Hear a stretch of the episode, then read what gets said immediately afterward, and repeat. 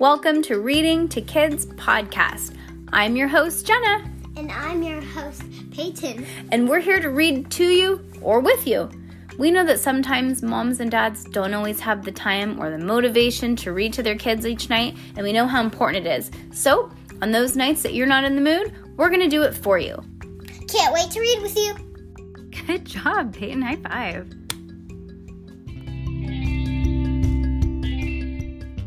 All right, chapter two. How did you like chapter one, Peyton? Good. Really? What was your favorite part? Um, Falling asleep? the first part. Mm-hmm.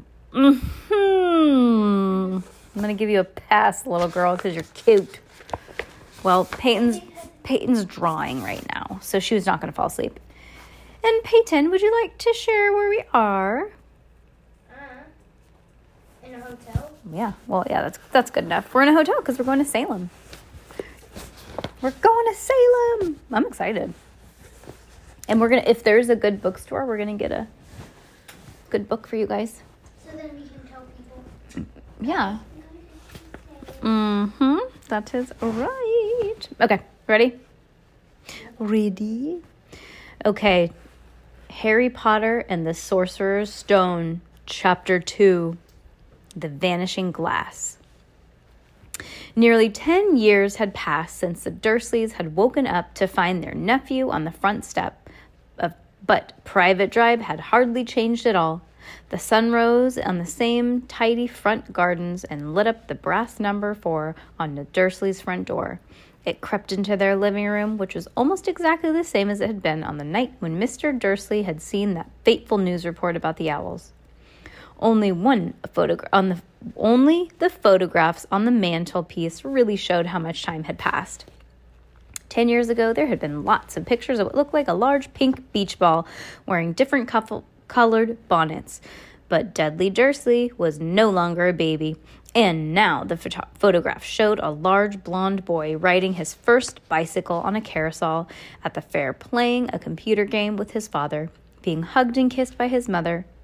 The room held no sign at all that another boy lived in this house, too.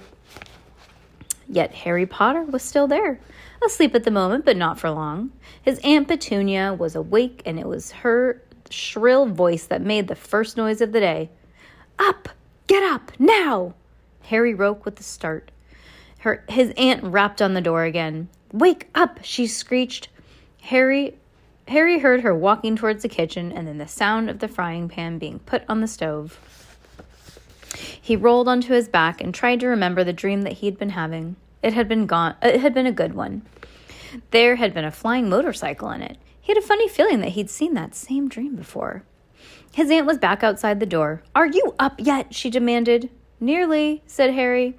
Well, get a move on. I want you to look after the bacon, and don't you dare let it burn. I want everything perfect on Dudley's birthday. Harry groaned. What did you say? His aunt snapped to the door. Nothing, nothing. Dudley's birthday. How could he have forgotten? What, Pay? I said, leave me alone. I know he just wants to sleep, the poor kid. Harry got out slowly of bed and started looking for his socks. He found a pair under his bed, and after pulling a spider off of one of them, he put it on. Harry was used to spiders because the cupboard under the stairs was full of them, and that was where he slept. When he was dressed, he went down the hall into the kitchen. The table was almost hidden beneath all the Dudley's birthday presents. It looked as though Dudley had gone. Ha- oh, look what I found in your book. Did you put that there? No. Huh. I've just found a dollar bill in Peyton's book. Interesting. Did we just get money from the. Maybe it was in there. Maybe somebody put it. Oh, maybe. It, oh my gosh. Does it say something on it? Like a note or something? No.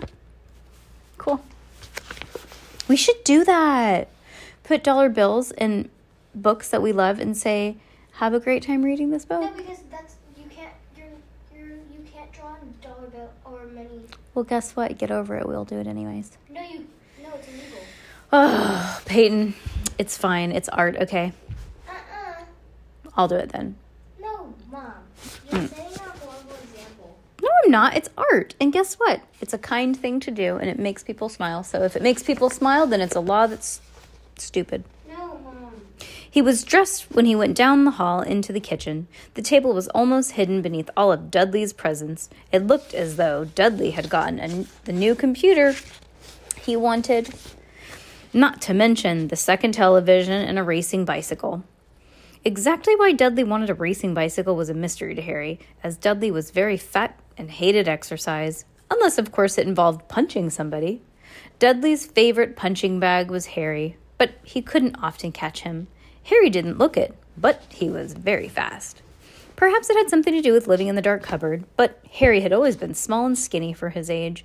He looked even smaller and skinnier than he really was because he had to wear all of Dudley's old clothes, and Dudley was about four times bigger than he was. Harry had a thin face, knobby knees, black hair, and bright green eyes. He wore round glasses held together with a lot of scotch tape because all of the times that Dudley has punched, had punched him in the nose. The only thing Harry liked about his own appearance was his very thin scar that he had on his forehead that was shaped like a bolt of lightning. He had it a long time, longer than he can remember, but the first question he could ever remember asking his Aunt Petunia was how he had gotten it. In the car crash when your parents died, she had said, and don't ask questions. Don't ask questions. That was the first rule for a quite for a quiet life with the Dursleys. Uncle Vernon entered the kitchen as Harry was turning over the bacon. Comb your hair, he barked by the morning by the way of the morning greeting. About once a week, Uncle Vernon looked over the top of his newspaper and shouted at Harry, shouted that Harry needed a haircut. Harry must have had more haircuts than the rest of the boys in his class put together, but it made no difference. His hair simply grew that way all over the place. Harry was frying eggs by the time Dudley arrived in the kitchen with his mother.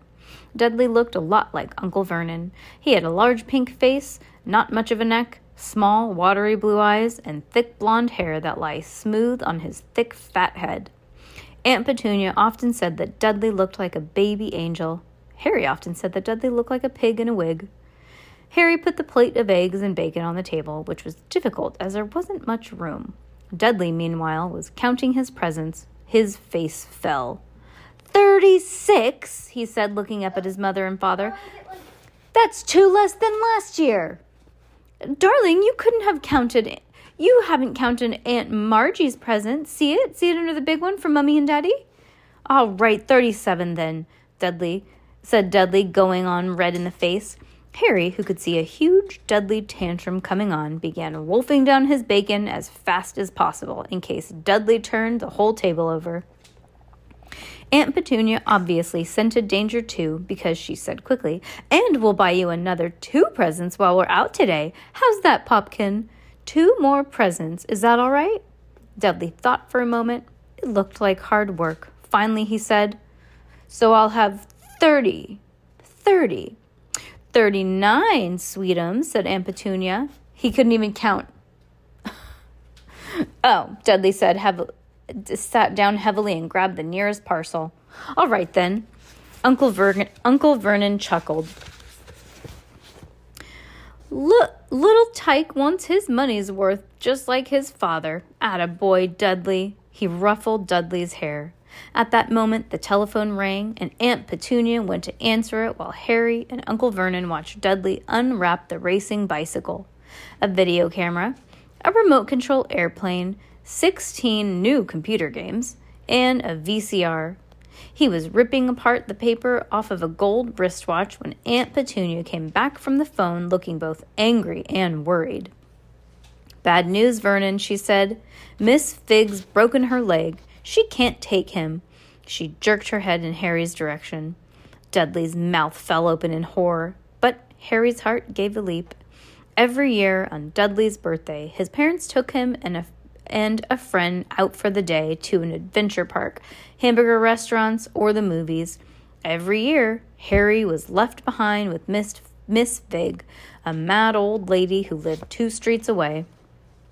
Harry hated it there. The whole house smelled of cabbage, and Miss Figg made him look at photographs of all of the cats that she'd ever owned. Now what? said Aunt Petunia, looking furiously at Harry, as if he'd planned this. Harry knew that he ought to feel sorry for Miss Figg, who had broken her leg. But it wasn't easy when he reminded himself that it would be a whole year before he had to look at Tibbles, Snowy, Mr. Paws, and Tuffy again.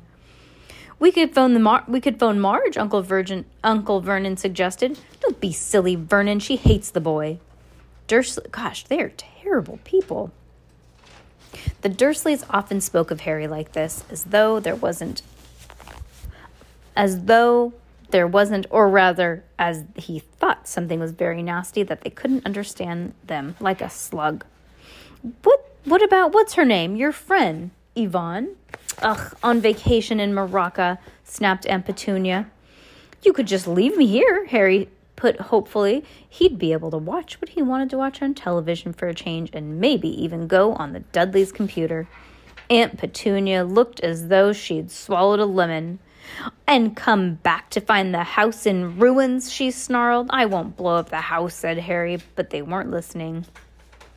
I suppose we could take him to the zoo, Aunt Petunia said slowly, and leave him in the car. That's a new car. He's not sitting in there alone. The Dudley Dudley began to cry loudly. In fact, he wasn't really crying. It had been years since he'd actually cried, but he knew that if he screwed up his face and wailed, his mother would give him anything he wanted. Dinky Dudums, don't cry. Mummy won't let him spoil your special day, she cried, flinging her arms around him. I don't want him to come, Dudley yelled between huge pretend sobs. He always spoils everything. He shot Harry a nasty grin through the gap of his mother's arm. Just then, the doorbell rang. Oh, good Lord, they're here, said Aunt Petunia frantically. A moment later, Dudley's best friend, Piers Polkiss, walked in with his mother. Piers was a scrawny boy with a face like a rat. He was usually the one who helped who held people's arms behind their back while Dudley hit them. Dudley stopped pretending to cry at once. Half an hour later, Harry, who couldn't believe his luck, was sitting in the back of the Dursleys' car with Piers and Dudley. On the way to the zoo for the first time in his life. His aunt and uncle hadn't been able to think of anything else to do with him, but before they'd left, Uncle Vernon had taken Harry aside. I'm warning you, he said, putting his arm putting his large purple face right up to Harry's. I'm warning you now, boy. Any funny business, anything at all, and you'll be in the cupboard from now until Christmas. I'm not going to do anything, Harry said, honestly. But Uncle Vernon did not believe him. No one ever did. The problem was, strange things happened around Harry, and it was just no good telling the Dursleys that he didn't make it happen. Once Aunt Petunia tried Harry, Aunt once Aunt Petunia, tired of Harry coming back from the from the barbers looking as though he hadn't been at all, had taken a pair of kitchen scissors and cut his hair so short he was almost bald except a few bangs, which she left to hide that horrible scar.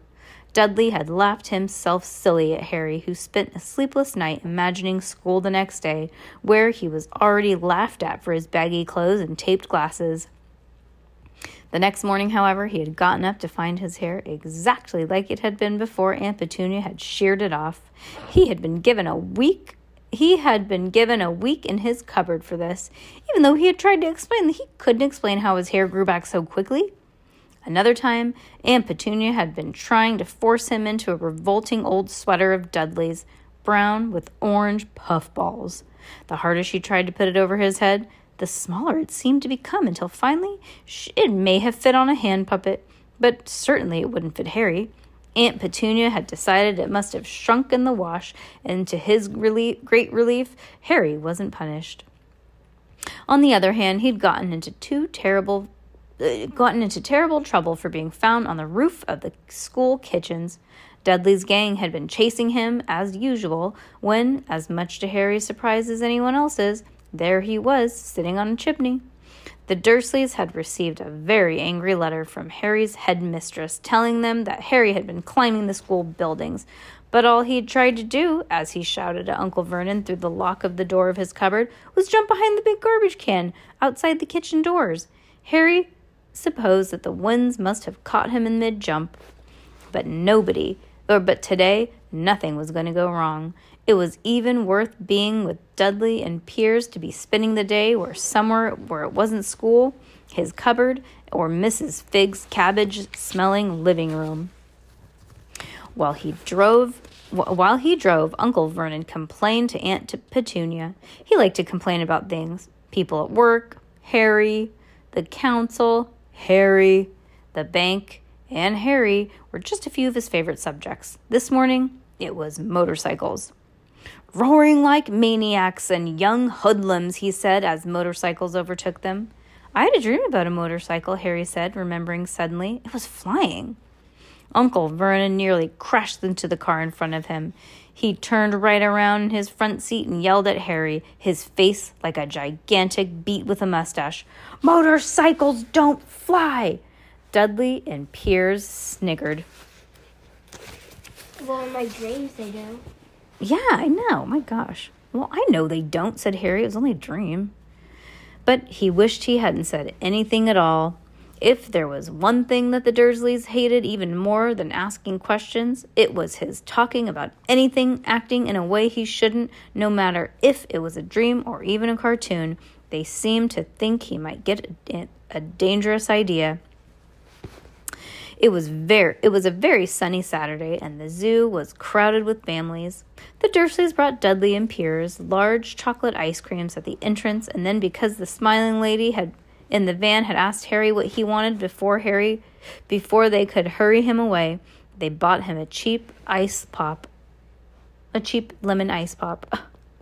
Man, it wasn't bad either, Harry thought, licking it as they watched the gorilla scratching its head, who looked remarkably like Dudley except that it wasn't blonde. Harry had the best morning that he had had in a long time. He was careful to walk a little way apart from the Dursleys so that Dudley and Piers, who were starting to get bored with the animals by lunchtime, wouldn't fall back on their favorite hobby of hitting them.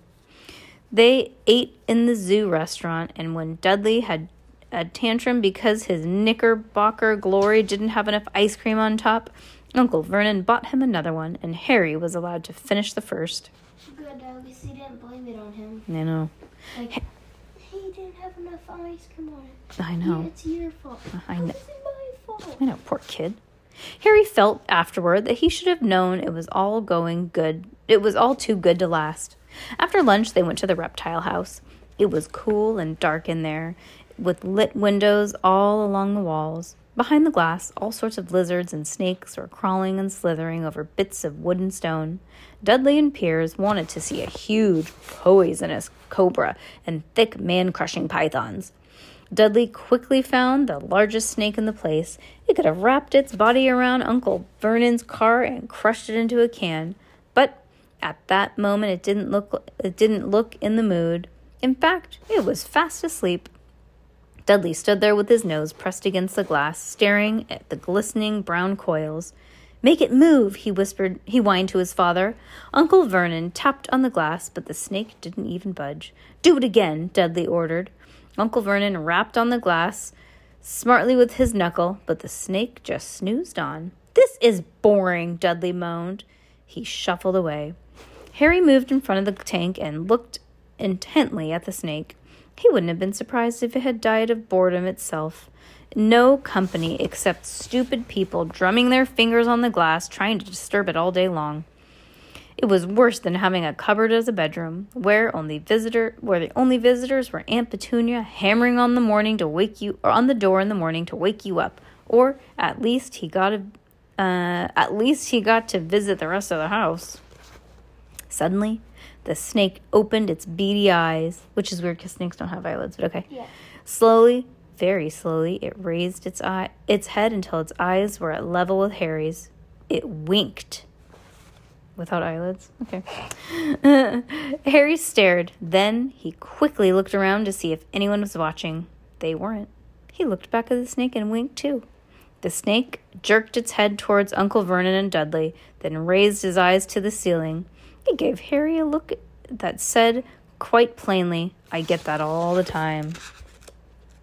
Aren't snakes? Snakes don't have pupils. No. Yeah, actually, they do. Do they? Yeah, if you see Waffle's eyes, you'll notice that they do. Oh. hmm I know, Harry murmured through the glass, though he wasn't sure that the snake could hear him. It must be really annoying. The snake nodded vigorously. Where do you come from, anyway? Harry asked. The snake jabbed its tail with a little sign next to the glass. Harry peered at it. Boa constrictor, Brazil. Was it nice there? The boa constrictor jabbed its tail at the sign again, and Harry read on. This specimen was bred in a zoo. Oh, I see. So you've never even been to Brazil.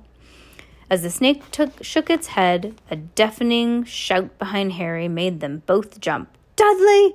Mr. Dursley, come and look at this snake. Won't you believe what it's doing? Dudley came waddling back as fast as he could. Out of my way, you! he said, punching Harry in the ribs. Caught by surprise, Harry fell on the hard concrete floor. What came next happened so fast, no one saw how it happened. One second, Piers and Dudley were leaning against, leaning right up close to the glass, and the next, they had leapt back with howls of horror. Harry sat up and gasped. The glass in front of the boa constrictor's tank had vanished. The great snake was uncoiling itself rapidly, slithering out onto the floor. People through the reptile house screamed and started running after the exits. As the snake slid swiftly past him, Harry could have sworn a low hissing voice said, Brazil, here I come. Thanks, amigo. The keeper of the reptile's house was in shock. But the glass, he kept saying, where did the glass go? The zoo director himself made Aunt Petunia a cup of strong sweet tea while he apologized over and over again. Piers and Dudley could only get could get only gibber. I don't know what that means.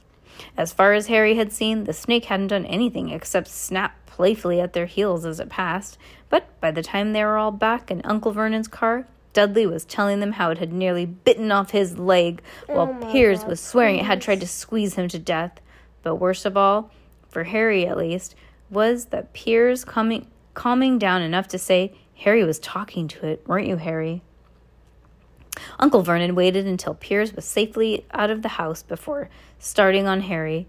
He was so angry that he could hardly speak. He managed to say, Go! Cupboard, stay, no meals! Before he collapsed into a chair and That's Aunt child abuse. I know. And Aunt Petunia had to run and get him lar- get him a large brandy. Harry lay in the cupboard much later, wishing that he had a watch. He didn't know what time it was, and he couldn't be sure that the Dursleys were asleep yet. Until they were, he couldn't risk sneaking into the kitchen for some food. He lived with the Dursleys almost ten years, ten miserable years, as long as he could remember ever since he'd been a baby and his parents had died in that car crash. He couldn't remember being in the car with his parents when they died.